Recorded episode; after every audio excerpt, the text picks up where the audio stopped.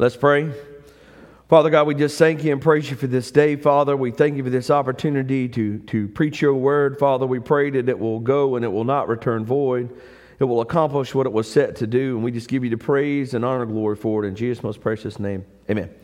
So, um, this, this joke was sent to me by a good friend, Mike Lotley, and, um, and I'm going to do my best to tell it this kind of long. Y'all got to keep up, okay?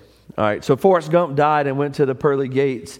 And St. Peter said, We're actually running into a little bit of problem. We're overcrowded. So we have a three question test. And Forrest said, Well, I'm not very smart, but I'll do my best. And so he goes to the thing. He said, All right, what's the, the first question is name two days of the week that start with the letter T. And Forrest says, Well, that's easy. It's today and tomorrow. And St. Peter said, Well, that wasn't exactly what we were looking for, but I'll give you the point anyway. So, question two is, is how many seconds is there in the year? So, Forrest thinks for a second. He comes back and says, 12. St. Peter scowls his forehead and says, What do you mean 12? And he said, It's January 2nd, February 2nd, March. He said, Oh, here again, not what we were looking for, but we'll take it. But the last question is really tough. What is God's first name? And Forrest said, Well, that's the easiest question you've asked. And he said, What do you mean? He said, It's Andy. St. Peter said, Well, you got me. I, have been here a long time. I, I, never heard Andy. He said, Yeah, we used to sing it. And he walks with me, and he talks with me. yeah. And then St. Peter said, Run, Forrest, run. like I said, they're not all tens, but if y'all got a better joke, I'll take it, other than Stephen's jokes that I done told before. Um, so what we talked about last week was the unity in the body of Christ, right? and, and on the surface, it, it is a, easy theory to understand. Yes, we're all Christians, and yes, we all have the same general goal, and yes, we should all be on the same team. But there's a component of unity that we didn't talk about last week, really, that we're going to talk about explicitly today. And, and the truth is, was without love, there is no church and there is no unity, right? So I told Michael this morning, I, I, actually took my Bible app and went to Greek, right? And, and I tried to read the Greek, and they don't even use our letters. So then I was really behind the eight ball. So I listened to the Greek, and I was trying to find the, the Greek where they use two different kinds of love, right? Because, I mean, The Greek word previous to when Jesus stepped foot on the planet was phileo or phileo or however you say it. And I'm not here again, don't know Greek. But that was love. That was the word they used for love. And it was the, I know, I love this food. I love my wife. I love my dog. That was that kind of love. I love my friends. I love my church. It was that kind of love. And that changed when Jesus got here because Jesus brought the love called agape love. And the agape love is an unconditional, unmerited, unbiased, unchanging, never ending love of God. And they didn't understand the concept. They didn't understand the concept. They understood I like my I love my girlfriend, I love my food, I love my dog, I love my church, I love my friends, I love my house, I love my country. They did not understand that because look, it, it, and, and even the best of us, right? Yes, I love my wife. Absolutely, 100%. Like Christ loved the church, right? That's, that's what we're supposed to love.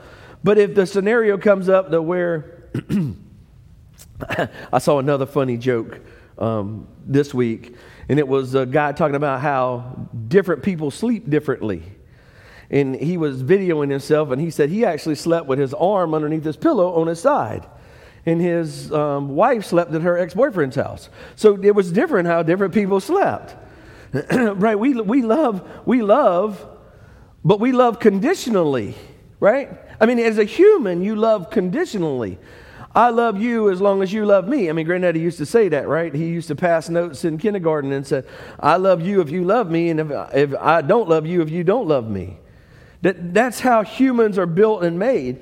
So this when John 3:16 was written, let's flip to there. That's a good place to start. So John 3:16 was written, it was written in a different word. It was not the same word that they had been using.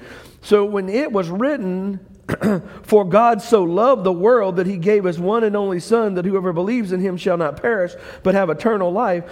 Right? So when, when, when God, that word loved right there, that was the agape kind of love. The unchanging, never ending, unmerited, pure love. And that love was a, hard to say it was revolutionary, but it was a revolutionary idea that nobody had ever had a concept of what it meant anymore. In fact, the Greeks didn't even have a word for it, they kind of built a word for it. which is what I was trying to do when I listened to the Greek. I was trying to hear the difference. So when they use phileo and they use agape, but if you ever listen to Greek, well, I'll go ahead and tell you, you can turn on your Bible app and you listen to whatever language you want to, but I listened in, in Aramaic and, and Greek, and I'm not smart enough to pick the word difference up.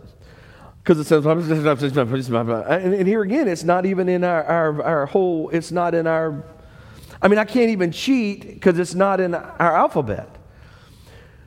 But when he said this, when this agape love came to the planet, when they first started talking about it, it was so foreign to them that even the disciples, the followers of Christ, didn't really understand what, what was going on. So, if you will, if you will understand, let's, let's go. I'm going to be out of order, but it'll be all right. Um, to the gospel according to John, and this, because this is the best example of, of, of what was taking place. Uh, so, the gospel according to John, if you go to tw- chapter 21, um, and I'm not going to read the whole story because we're just going to get an idea of what's going on. This is after Jesus had been crucified. Um, in chapter, you know, before chapter 21, he's already been raised from the dead. He's already appeared to the disciples. And this is one of the last times he appears to the disciples. It's really one of my favorite lessons after he was crucified and reappeared. And, and basically, the disciples are out fishing. And, and he called out from them the beach. Uh, verse 5 Friends, do you have any fish?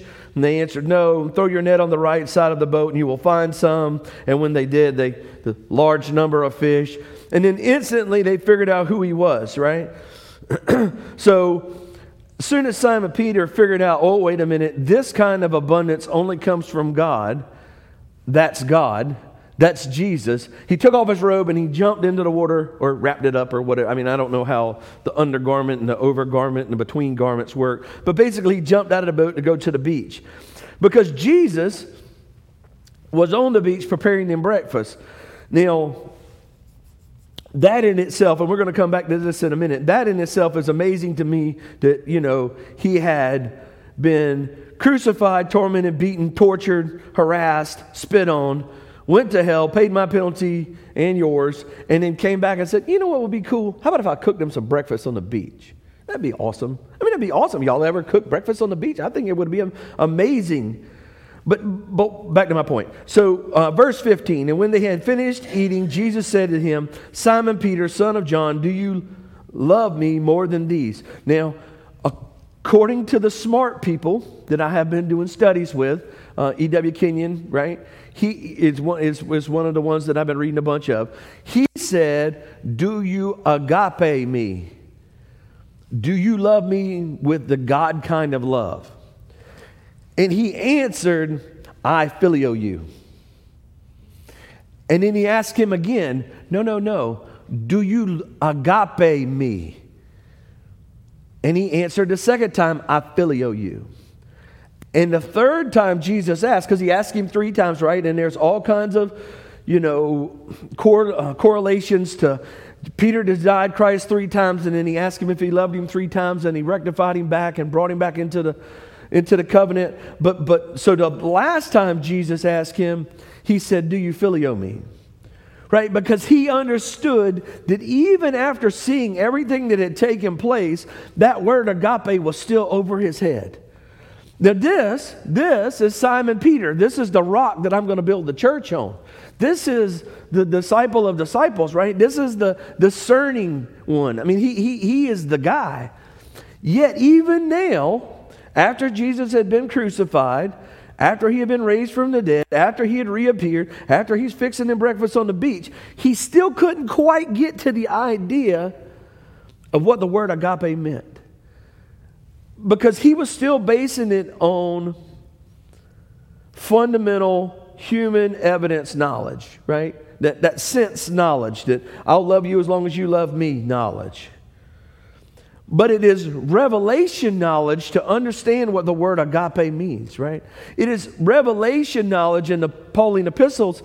It's revelation knowledge to where Paul uses it over and over and over and over to explain the love of God.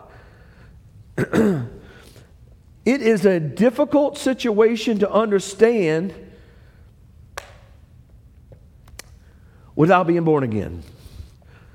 Without being born again, it was impo- without having the Holy Spirit living on the inside of you, it is impossible to understand what the love of God really is. And Peter, at the time, was not saved, right? Had not been saved yet, not until the Holy Spirit. Well, the Holy Spirit fell on them at Pentecost, uh, you know, 40 days later or something in that general vicinity. But he had not had, he had not been baptized in the Holy Spirit or, or been born again, right? Until the upper room. Not until then. Then he preached this awesome sermon and got thousands of people saved and telling them that Jesus Nazareth was, went about doing good and healing the sick and how he loved them no matter what, no matter who they were, no matter how they came, no matter what sin they had in their life. And then he understood the word agape. Up until then, he up until the Holy Spirit came on the inside of him, he did not understand the word agape. He could not fathom it. Um, so let's turn to Ephesians. I, am yep. I'm trying to get back in order. Ephesians chapter 3.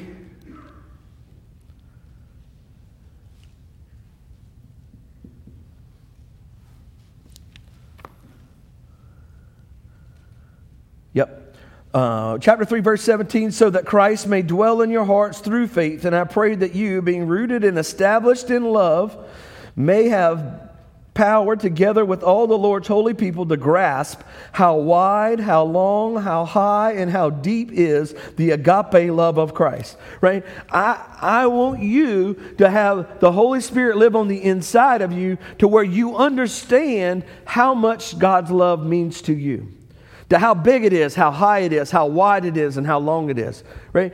It's,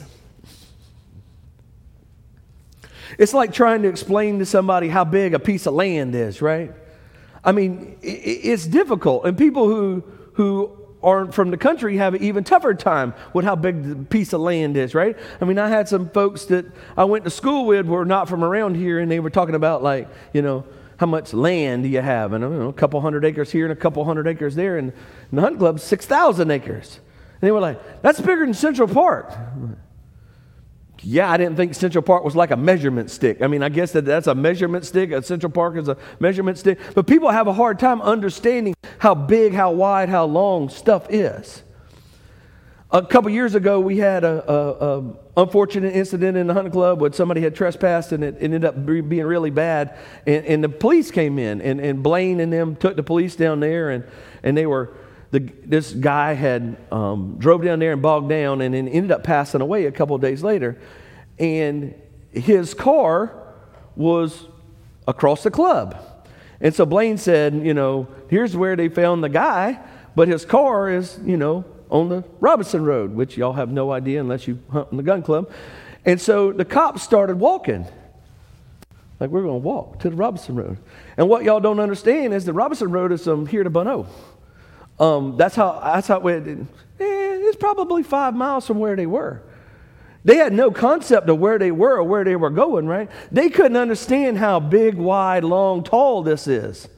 And Blaine was like, uh, I think you want to ride with me. Because it's not over there, it's, it's, over there. I mean, even, even the other day, we were talking, I was talking to Mama about how big the town of St. Stephen is. The town of St. Stephen is a one mile circle. Y'all know that? The town of St. Stephen is a one mile circle. St. Stephen Gun Club is 10 square miles. You put the town in there 10 times just about to get to where we're at. So when Paul was talking about how big, how wide, how long, how tall. He was trying to figure out how you use this as a reference. That this agape kind of love it's, it's bigger than you think. It's wider than you think. It's taller than you think. I want you to understand, and what he says is, is that, that I need you to be rooted and grounded and established in love, that may have power, which is the Holy Spirit, right, to grasp how wide, how long, how high, how deep is the love of Christ. And to know that this love surpasses knowledge, that you may be filled to the measure of all the fullness of God. So, not only am I trying to tell you how big it is, I don't even have the words to explain it. I, I got to come, I mean, basically, they made a new word to try to explain how big God's love is. In, in I heard it this week. I heard a well meaning, good Christian guy say something this week, and he was talking about a family that had a tough time and it had someone, a member pass away and another member was sick and it had a tough business deal. And he told me, hmm, sounds like the wrath of God, doesn't it? And I said, huh? I can't tell you what I really think standing where I'm at because I'm going to offend a whole lot of people that I don't need to offend in a place that I don't need to be offending people. And I said, I don't know about that. Not because I'm not bold enough, not because I don't know what the truth is, not because I don't understand how big, long, wide, tall the love of God is. But truthfully, he had in his head that somehow those people had done something to make God fall out of love with them. The same God who gave his only begotten Son to be crucified on the cross and killed and taken to the pits of hell, that guy found something in their life that was so big that he couldn't love them. And I wanted to tell him, You're missing it so far. You're so far off base. You're so far off base. Now, if you back up before the word agape was established, and you only have the phileo kind of love, that conditional, that if I do this, you do that. If I'm nice to you, you nice to me. If I'm not nice to you, you not nice to me. If I talk nice to you, you talk nice to me. There is an understanding in that that is, if I start treating Crystal poorly, she can still love me, but she's probably going to go somewhere else, right? Long, long enough, not if I don't, I mean, like, like really bad, like really bad for a really long time. I don't know, she's pretty patient. It would probably take a really, really long time. But you understand what I'm saying that there is still some kind of condition on how much she loves me. And if you look at it in a world's viewpoint, in a world's standpoint, if you put God in that picture, you have an opportunity to think that if you do something really bad, that God don't like you anymore. Because if you read the Bible and understand that God, you can't even fathom how big, wide, tall, long it is. And then we start talking about what separates us from that.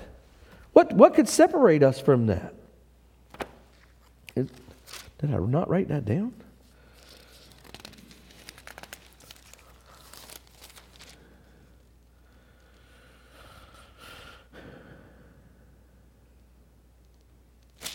I must have didn't. But the Bible says, what can separate us from that? I know that's, yeah, it's Romans. I got it right there. Big dummy. Anybody know what chapter and verse it is? It's Romans 8 something, right?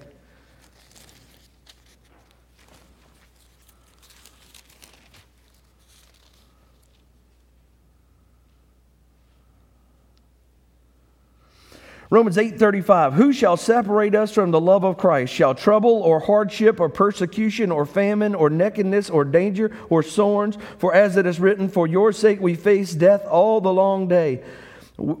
we are considered as sheep to the slaughter. No, in all things we are more than conquerors through him who loved us. Agape love. So what can separate us from the love of God? And the answer is nothing. Not how I act, not how I walk, not how I talk, not how you act, not how you walk, not how you talk. God loved the world, the sinful, horrible, terrible world, the murderers and thieves, and all of the bad people in the world. He, agape, loved them so much that he sent a Savior for them. And when he did, and when Jesus did, and when he showed up, right, in flesh, and lived blamelessly, and was led like a lamb to the cross, and was crucified and sacrificed, and his blood went onto the went into hell and paid my penalty, and his blood went on the altar in heaven. When he made that atonement for me, the wrath of God was satisfied against humans. And that's a big statement, and it's hard for people to understand. When he paid for my penalty and your penalty and the entire world's penalty, when he laid that blood down on the altar in the Holy of Holies in heaven, he paid for the wrath of God. And what I look like now when God looks at me is he doesn't see me, he sees the blood of Christ, which covers me. And when the blood of Christ covers me, I look perfect and blameless. And y'all all know that ain't true. Not in the phileo part, it ain't because not everybody like. Not talking about love me. Not everybody even likes me. It's not conditional. I can't buy it. I can't sell it. You can't buy it. You can't sell it. You can't earn it. All you can do is accept it because it was a gift given by grace through faith. Right? Romans says that through faith, salvation is by confession. But that agape love is so big, so wide, so tall, so long that we don't understand. And nothing can separate us from it. Nothing can separate us from it. Who shall separate us from the love of Christ? Trouble or hardship or persecution or famine or nakedness or danger or swords? Nothing can separate us from it. so if we live according to God's agape love, right? Jesus said, You'll know that they're my disciples because they love each other. Uh, Gospel according to John, uh, chapter 13.